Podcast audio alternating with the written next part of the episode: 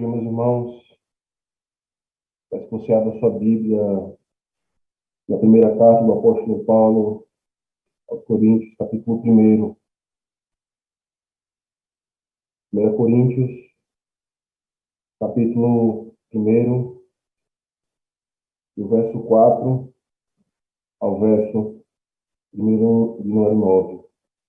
Escute com atenção aquilo que o teu rendedor te diz nessa manhã. Sempre dou graças a meu Deus a vosso respeito, a propósito da sua graça que vos foi dada em Cristo Jesus. Porque em tudo fostes enriquecidos nele, em toda palavra e em todo conhecimento, assim como o testemunho de Cristo tem sido confirmado em vós. De maneira que não vos falte nenhum dom, aguardando vós a revelação de nosso Senhor Jesus Cristo, o qual também vos confirmará até o fim, para seres irrepreensíveis no dia de nosso Senhor Jesus Cristo. Fiel é Deus, pelo qual foste chamados à comunhão de seu Filho, Jesus Cristo, nosso Senhor. Até aqui a palavra do nosso Deus, meus irmãos. Vamos, vamos mais uma vez, vamos à presença do nosso Deus em oração, pedindo a sua bênção por esse momento de exposição da sua palavra. Oremos. Santo Deus, nós louvamos, ó Pai, porque Tu és soberano, Tu és o nosso Criador, Tu és o Criador do universo e todas as coisas estão debaixo do Teu controle, Pai. Todas as coisas são conduzidas de acordo pela Tua providência, de acordo pela Tua sabedoria. Isso é o que conforta, isso que consola, isso que traz paz ao nosso coração. Porque quando nós somos tentados a, a sermos guiados pela, por vista, por aquilo que os nossos olhos conseguem contemplar, a nossa, a nossa Ti vem como uma coluna, vem como um baluarte, nos livrando, nos protegendo, nos guardando, ó Pai, de cairmos na tentação de dizer que Tu não és soberano, ó Pai, inclusive sobre essa pandemia. Quão doloroso, ó Pai, é, é nos reunirmos nesse modo. Nós entendemos que isso é, é, graça do Senhor, porque nós não poderíamos ter ainda assim esse modo online, mas o Senhor ainda nos permite. Mas o nosso coração se encontra pesado, Pai. Nós pedimos que o Senhor possa abreviar esses dias, esses momentos, a fim de, em um só corpo, da Santa Assembleia, louvarmos, salmodiarmos ao Senhor, como também ouvirmos a Tua voz, como nós iremos fazer nesse momento. Por isso, nós pedimos que o Senhor abençoe momento de exposição da tua lei, que o Senhor, pelo teu Espírito Santo, possa vir ao nosso encontro, nos dando entendimento e clareza, trazendo brilho ao nosso coração, à nossa mente, para entendermos a importância que o Senhor dá aos seus eleitos, ao ponto de matar o teu próprio filho. E é por meio dele, meu Pai, que nós oramos ao Senhor, rogando a tua graça em Cristo Jesus. Amém. Amém. Nos aproximarmos, meus irmãos, da, das cartas do apóstolo Paulo à igreja de Corinto é um tanto difícil, porque parece que os mesmos pecados que estavam presentes naquela igreja são os mesmos presentes nas igrejas dos dias de hoje. Mas o que deveria nos espantar não é saber que a igreja é composta por pecadores, assim como foi no passado e assim é nos dias presentes. Mas é saber que o mesmo Cristo que redimiu, que perdoou os pecados daquela igreja que foi anunciado por meio do apóstolo Paulo, é o mesmo Cristo que continua a nos redimir de todo o pecado. É o mesmo Cristo que continua a, a nos redimir e nos purificar de todo o pecado. Mas ao nos aproximarmos dessas cartas, Há uma peculiaridade nessa, nessa igreja que uh, tornava uma igreja difícil. Os problemas e, e, os pecados não se limitavam ao âmbito da, da comunidade cristã, mas era também do conhecimento dos ímpios, mas era também do conhecimento daqueles que estavam fora do pacto. Isso que tornava uma igreja difícil, porque os pecados não eram apenas, não era apenas motivo de, de vexame, de vergonha dentro da igreja, mas era também motivo de vergonha fora da igreja era do conhecimento dos ímpios. E esse é o grande paradoxo. Apesar de todas as dificuldades que essa igreja apresentava, como, apresentava como imoralidade sexual, bebedice, divisionismo, incesto, homossexualismo, coisas que nós iremos ver mais à frente. Apesar de tudo isso, o apóstolo Paulo rendia graças a Deus por ele, por eles. Mas perceba que isso não significava que o apóstolo Paulo usava da graça de Deus para a libertinagem daqueles irmãos. Contrário, ele os exortava a abandonar os seus pecados como evidência da verdadeira conversão. E logo que ele fazia isso, era anunciando Cristo e esse crucificado, mostrando que a união com Cristo era suficiente para alegrá-lo em seus sofrimentos, como também suficiente para mortificar os seus pecados.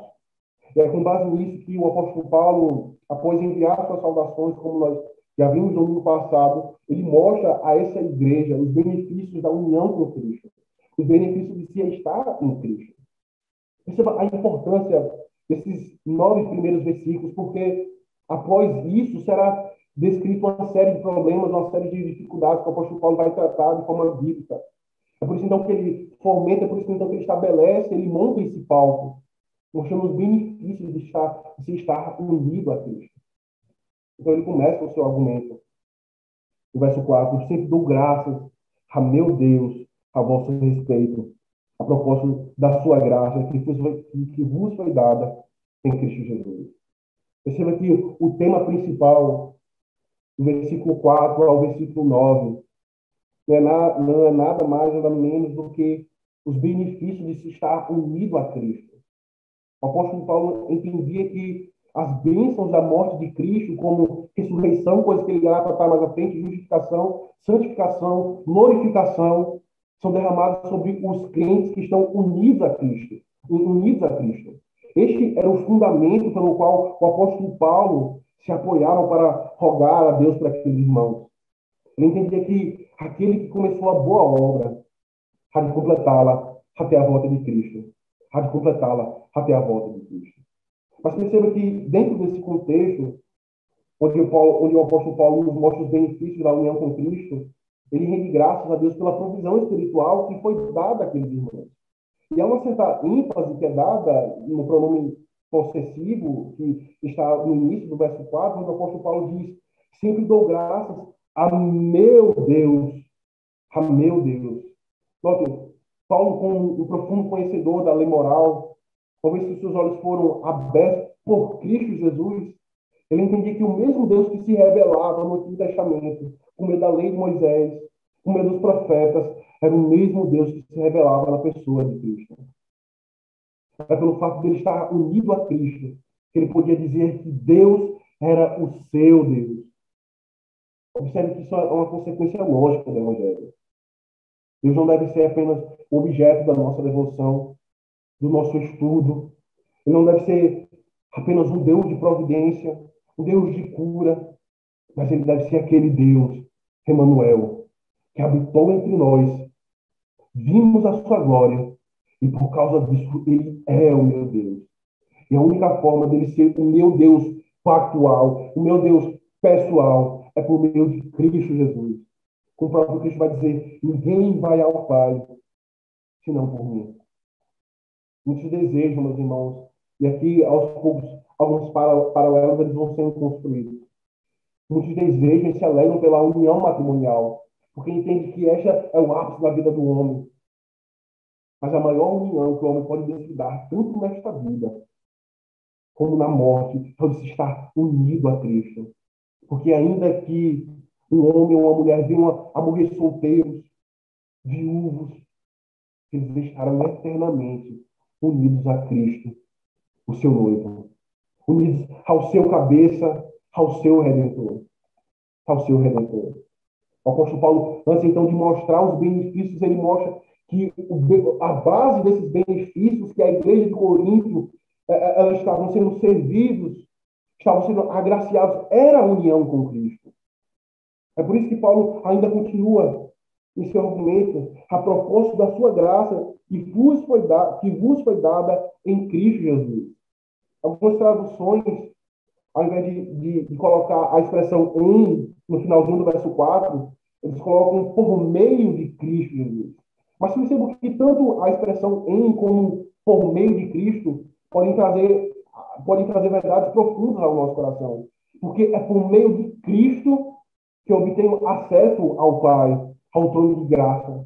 Mas é também pelo, pelo fato de eu estar unido a Cristo, pelo fato de eu estar em Cristo, é que eu sou santo.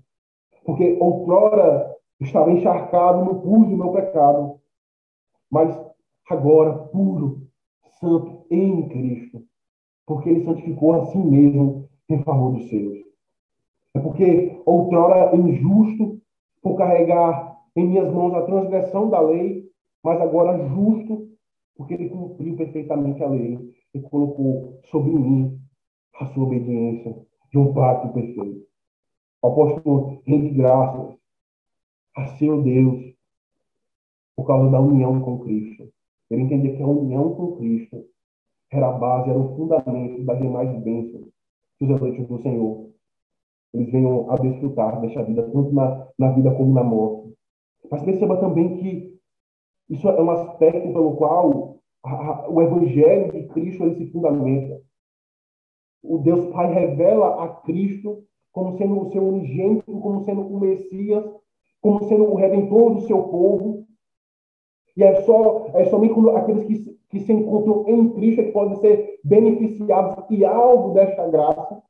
Mas ao mesmo tempo, o próprio Cristo vai dizer: é o Espírito Santo que testifica, que irá mostrar a vocês a respeito do juízo, do pecado e da justiça.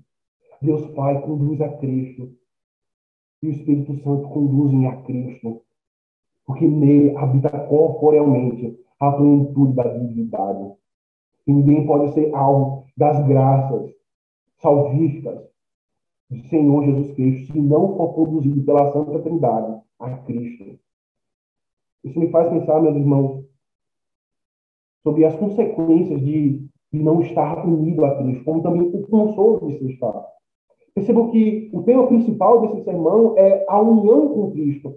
E eu estou gastando um certo tempo para que os irmãos possam entender que este é o fundamento pelo qual o apóstolo Paulo irá descrever todas as demais questões dessa carta.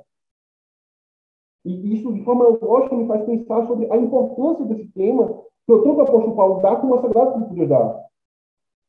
Porque se eu entendo a gravidade deste tema, eu vou entender também as consequências de, de não estar unido a Cristo. E os consolos de se estar. Quão grave, meus irmãos, é, é o estado daqueles que são unidos a Cristo. A semelhança do homem ímpio que nos é descrito no Salmo 73 por Asaf, ainda que ele venha ter uma vida tranquila, ainda que a sua saúde venha assim como de um exército, ainda que ele venha a desfrutar de todas as regalias dessa vida, no juízo final, não haverá distinção entre ele e Satanás, pois ambos passarão a eternidade no inferno. Por outro lado, grande perigo é perder de vista, meus irmãos, esta doutrina, a união com Cristo. Porque você passará aos poucos a desejar a prosperidade daqueles que passarão a eternidade separados de Cristo. Separados de Cristo.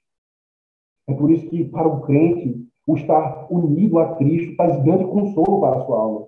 Porque, ainda que o crente esteja envolto, cercado de homens perversos, homens ímpios, cercado de injustiça, ainda que, ainda que ao olhar para a minha volta eu perceba que um ímpio, alguém que blasfema contra Deus, não teve nenhuma sequela, pelo contrário, foi rapidamente curado do corrido. Mas quando eu olho para um crente, alguém que pegou o Covid, eu percebo que ele vai de ladeira abaixo, e vai falecer. O que pode levar uma mãe que perdeu sua filha com oito meses de idade, e após um ano novamente perdeu uma filha com 18 dias de vida, dizer: O Senhor tem me esmagado para mostrar mais uma vez que Ele é soberano sobre a minha vida. O que pode levar alguém a dizer isso? Senão a união com Cristo, meus. Bem-aventurado aqueles que choram, porque serão consolados ao olharem para a gloriosa, consoladora e infalível união com Cristo. União com Cristo. Este é o fundamento pelo qual todos os crentes eles são beneficiados, tanto nesta vida como na morte, É por isso que o apóstolo Paulo inicia essa película dizendo: Sempre dou graças a meu Deus, a quem me tornou o meu Deus por causa do seu pacto, a propósito da sua graça, que é derramada em Cristo Jesus, que foi dada em Cristo Jesus. É por causa da união com Cristo que todos os crentes são beneficiados por aquilo que Cristo conquistou na cruz do Calvário. Em sequência, o texto, o verso 5 diz: Porque em tudo fostes enriquecidos nele, em toda palavra e em todo conhecimento, assim como o testemunho de Cristo tem sido confirmado em vós, de maneira que não vos falte nenhum dom, aguardando vós a revelação de nosso Senhor Jesus Cristo. Perceba que vários são os benefícios que emanam da união com Cristo, que emanam da cruz do Calvário. Mas dando um zoom no texto que está posto nesse nós essa manhã, quatro são os benefícios que, que aqueles que estão unidos a Cristo podem desfrutar. Veja, nós montamos o palco dizendo que o assunto principal é a união com Cristo. E agora, do verso 5 ao verso 9, nós podemos ver de forma muito clara os benefícios daqueles que, daqueles que estão unidos a Cristo. Os benefícios daqueles que desfrutam, uma vez que estão unidos a Cristo. O primeiro deles é o que está posto no verso 5. Veja, porque em tudo fostes enriquecido nele, em toda palavra e em todo conhecimento. O primeiro benefício de estar unido a Cristo é ser enriquecido pelo conhecimento de Cristo Jesus. Perceba a linguagem que o apóstolo Paulo ele, ele se utiliza nesse verso 5. Ele diz, porque em tudo fostes enriquecidos. Isso me faz lembrar, meus irmãos, da condição que nós nos encontrávamos outrora à parte de Cristo. Nós que éramos pobres, nós que nos encontrávamos nus e cobertos por folhas de figueira. Mas agora em Cristo e unido a Ele, aquele que era rico se fez pobre para que nele, aqueles que depositam a sua fé, possam se tornar ricos em Cristo Jesus. É por isso que o apóstolo Pedro, em sua, em sua carta, vai dizer, como nós vimos na reunião que as promessas de Cristo elas são a riqueza do seu povo e elas servem de consolo para a alma do crente, porque dele procede todas as riquezas que podem sustentar o crente nesta vida, que são riquezas que servem para o sustento da vida, como também para o exercício da piedade, para a mortificação dos nossos pecados. É porque nós estamos unidos a Cristo, nós somos enriquecidos, não apenas espiritualmente, não apenas em nossa alma, mas também em nossa mente. O final do verso 5 vai dizer: em toda a palavra, em todo o conhecimento. Perceba que a expressão palavra e em todo conhecimento podem ser facilmente traduzidos por doutrina e entendimento, por lei ou compreensão. Porque em Cristo ele não apenas redimiu a minha alma. Perceba que perceba a forma como o evangelho ele, se, ele é revelado aos homens. Deus não é apenas alguém que criou o universo e agora se encontra afastado da sua criação, nem muito menos ele é alguém que redime a sua igreja e se encontra afastado do seu povo mas ele é aquele que redime a sua igreja e se torna agora um Deus pactual, um Deus presente. De maneira que ele não apenas me sustenta, mas ele também me dá a sua lei e a sua compreensão, pela qual agora eu vivo única, com a minha única regra de fé e prática. Senhor, a tua lei como lâmpada para os meus pés, para os meus caminhos. Cristo não apenas redime a alma do crente, mas ele dá agora aquilo que é suficiente para a santificação da sua alma, como também para a mortificação dos seus pecados.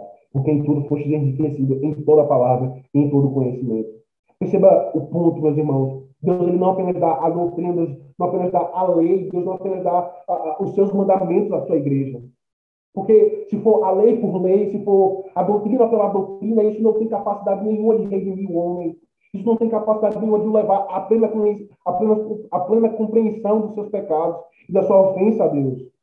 É por isso que muitos homens, como nós já vimos domingo passado no sermão do Vale dos Nossos Seios, muitos são os homens doutos, muitos são os homens inteligentes, mas que, e, mas, mas que passarão a eternidade no inferno, porque não compreendem o estado de sua alma. Deus não apenas dá a sua lei, a sua palavra, mas ele dá o conhecimento, ele dá a compreensão que nos conduz a cruz do Calvário. Isso, e esse benefício, meus irmãos, só pode ser adquirido, só pode ser desfrutado quando nós estamos unidos a Cristo. Ele nos redime e agora ele se revela como sendo o nosso Deus, como sendo o nosso Criador, como sendo o nosso Redentor. E após ele nos revelar, ele dá a sua lei, mas ele também nos dá um entendimento para compreendermos a sua vontade. Esse era o primeiro benefício, esse é o primeiro benefício daqueles que desfrutam, talvez que estão unidos a Cristo. O segundo, veja, o verso 6. Assim como o testemunho de Cristo tem sido confirmado em vós, o segundo benefício daqueles que se encontram unidos a Cristo é a confirmação que o próprio Cristo dá ao seu coração. Veja, nós só sabemos que nós somos eleitos porque o Espírito Santo testifica em nossos corações e por isso nós chamamos Abba, Pai. Deus ele nos dá a sua lei, ele nos dá a compreensão dos seus mandamentos, dos seus estatutos, da sua obra, mas ele também confirma o seu evangelho em nossos corações. De maneira que os frutos do Espírito Santo são evidenciados, porque eu estou unido a Cristo. Ele testifica em meu coração que eu sou dele e ele é meu por meio da sua aliança, por meio do seu pacto. Perceba o grande benefício, meus irmãos, e o grande consolo. Porque a fé cristã, ela não se apoia no, no, no, no, mero sentimentalismo, naquilo que o homem sente, apesar de muitas igrejas darem um certo enfoque nesta verdade. Porque se a tua salvação depende do que você sente, você a todo momento perder, você irá perdê-la. Porque você irá cometer um pecado, você se encontrará sujo, você se encontrará impuro, você se sentirá como alguém que é hipócrita, alguém falso, que demonstra ser algo que não é, e aos poucos a tua fé ela vai sendo esmagada pela tua incoerência. Porque você pensa que a tua salvação está baseada na tua obediência. Porque você pensa que a tua salvação está baseada naquilo que você sente. Mas é a glória do Evangelho, meus irmãos. E de todos os benefícios que Cristo nos dá, ele também nos dá a certeza que é confirmada em nós, assim como o testemunho de Cristo tem sido confirmado em vós. O Espírito Santo testifica em nossos corações, dizendo que nós somos filhos de Deus e Ele é o nosso Pai e que agora nós podemos assentar à sua mesa como filhos amados, então beber do vinho e do pão, estar em plena comunhão com Ele, porque Ele nos tornou um em Cristo. Esse era o segundo benefício daqueles que estão unidos em Cristo. Eles são enriquecidos pelo conhecimento de Cristo, eles são confirmados por Cristo, ou confirmados em Cristo. E o terceiro benefício, meus irmãos, Acompanhe comigo novamente no verso 7. De maneira que não vos falte nenhum dom, aguardando vós a revelação de nosso Senhor Jesus Cristo. De maneira que não vos falte nenhum dom, aguardando vós a revelação do nosso Senhor Jesus Cristo. O terceiro benefício daqueles que estão unidos a Cristo desfrutam é que eles são capacitados pelo próprio Cristo. Eles são capacitados pelo próprio Cristo. Veja, de maneira que não nos falta nenhum dom. E a palavra dom aqui é tanto no sentido extraordinário, algo que será descrito e enfatizado nessa carta, mas também no sentido ordinário. Aquilo que nos leva ao desenvolvimento da nossa piedade, aquilo que nos leva ao serviço do corpo, do corpo de Cristo, aquilo que nos leva a glorificar o nosso Cristo. Perceba a estrutura pela qual a união de Cristo é estabelecida nestes versículos, meus irmãos. A base pelo qual todos os crentes desfrutam da união com Cristo nessa vida e na morte. É o fato de estarem em Cristo. E é o fato de estarem em, Cristo, eles são enriquecidos pelo conhecimento de Cristo, da sua obra, da compreensão dos seus mandamentos. Eles são testificados e confirmados em Cristo e agora eles são capacitados por Cristo a desenvolverem a, a sua vida cristã. Perceba que é uma consequência lógica. Se o Espírito Santo testifica em meu coração que eu sou filho de Deus, ele também me dá a capacidade de obedecer a sua lei. Uma vez que obedeço a lei do Senhor, é claro, os frutos irão surgir em meu coração. Longanimidade, paciência. Aos poucos, Cristo ele vai sendo formado em meu coração, porque eu estou unido a Cristo. Porventura, poderia ser a cabeça distinta do corpo, Uma vez que Cristo é a nossa cabeça, poderia o corpo ser distinto da cabeça, é porque eu sou unido a Cristo. É que aos poucos, pelo seu Espírito Santo que testifica a meu respeito, e ele que me capacita, vou me tornando a semelhança do meu Redentor. Porque nenhum dom veio a faltar para vocês. Porque foi, foi dado gra, gratuitamente em Cristo Jesus. Cristo ele nos capacita, meus irmãos, para obedecermos e para darmos continuidade à vida cristã debaixo do sol. E a quarta, caminhando para o fim, a quarta e, e último benefício daqueles que desfrutam, uma vez que estão unidos a Cristo, é que eles são assegurados por Cristo e em Cristo. Veja a leitura do verso 8 ao verso 9, o qual também vos confirmará até ao fim, para seres irrepreensíveis no dia de nosso Senhor Jesus Cristo. Fiel é Deus, pelo qual fui chamado à comunhão de seu Filho, Jesus Cristo, nosso Senhor.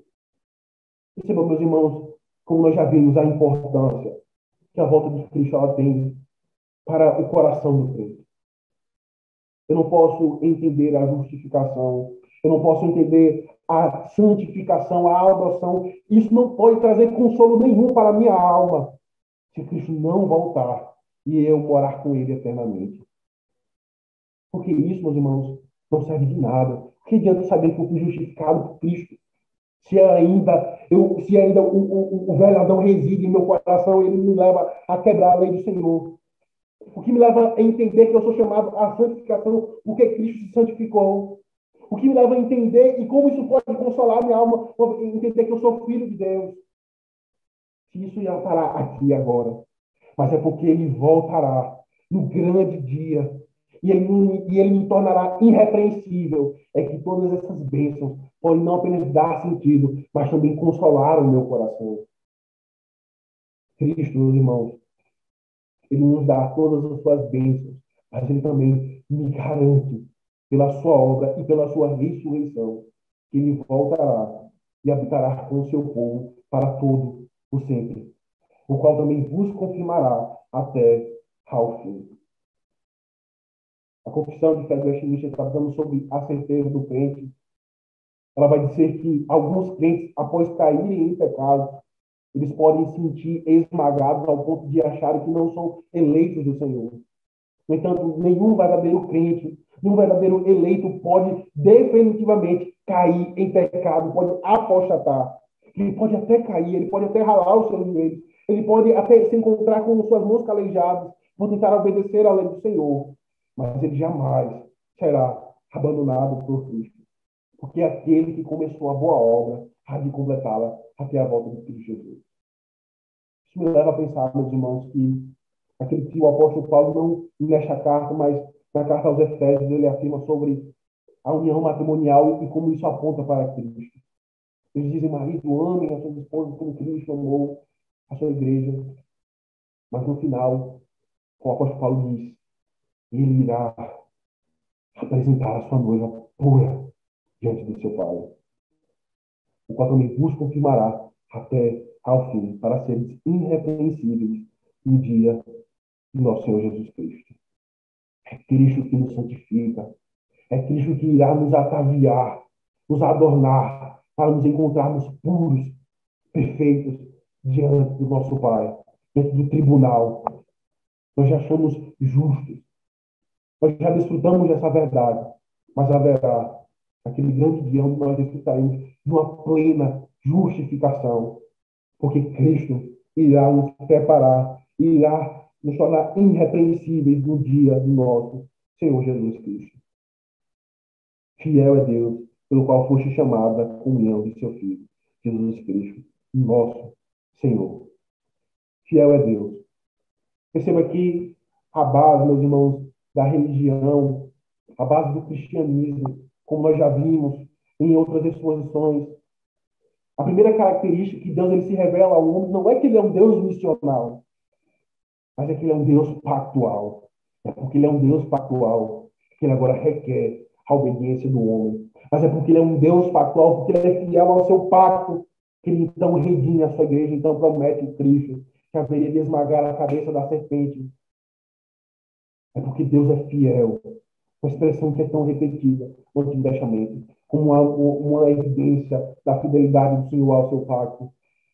Não é por nossa fidelidade, não é por nossa justiça, mas é tão somente por aquilo que Deus ele faz por nós em Cristo Jesus.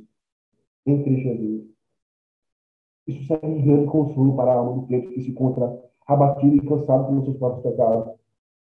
Eu ouvi que em um dos seus livros, falando sobre a certeza do crente, e se baseando na, na teologia puritana, ele diz que nenhum crente pode ser apartado da mão do, do, do Senhor Jesus Cristo. E você só pode duvidar da sua salvação. Você só pode duvidar da fidelidade de Deus. Você só pode duvidar de que você está unido a Cristo se Deus estiver disposto a expulsar o seu filho dos céus, do paraíso. Uma vez que a cabeça está acima do nível do mar, como o corpo pode então morrer afogado? É porque o nosso, é porque Cristo, nosso cabeça, está no paraíso, nos céus, assentado à direita de Deus Pai. Aqui o corpo pode estar garantido e seguro na vida eterna. Que grande consolo, meus irmãos. Fiel é Deus, pelo qual foste chamados à comunhão do seu Filho, Jesus Cristo. É porque nós estamos unidos a Cristo que nós somos enriquecidos pelos conhecimentos de sua obra. Isso nos dá o pleno conhecimento da justiça, do juízo do pecado. É porque eu estou unido a Cristo, que o Espírito Santo testemunha em meu coração que eu sou filho de Deus. Porque este é o testemunho de Cristo. É porque eu estou unido a Cristo que Ele me capacita com os dons para servi-lo, para servi-lo e glorificá-lo. É porque eu estou unido a Cristo que Ele também me assegura a vida eterna. Todos esses benefícios, eles florescem em nossos corações de uma forma escatológica, apontando para o futuro, apontando para aquilo que a igreja do Senhor irá desfrutar para todo sempre. Eis o benefício, meus irmãos, e eis a glória da união com Cristo, pelo qual foste chamados à comunhão do seu Filho, Jesus Cristo, nosso Senhor. Perceba que, como já disse aos irmãos, e agora em diante o apóstolo Paulo então vai tratar várias ah, vai tratar de vários problemas dessa igreja. O primeiro deles é, é logo a, a, unidade daqueles irmãos. Mas ele então mostra aqui o fundamento pelo qual eles, eles devem mortificar os seus pecados. Eles devem ser um só. É porque eles estão unidos a Cristo. É porque eles desfrutam da comunhão com, de seu Filho Jesus Cristo. Esta é a base da vida do crente. Esta é a base da vida cristã. É porque nós estamos unidos a Cristo. O Evangelho se torna ele torna sentido para nós.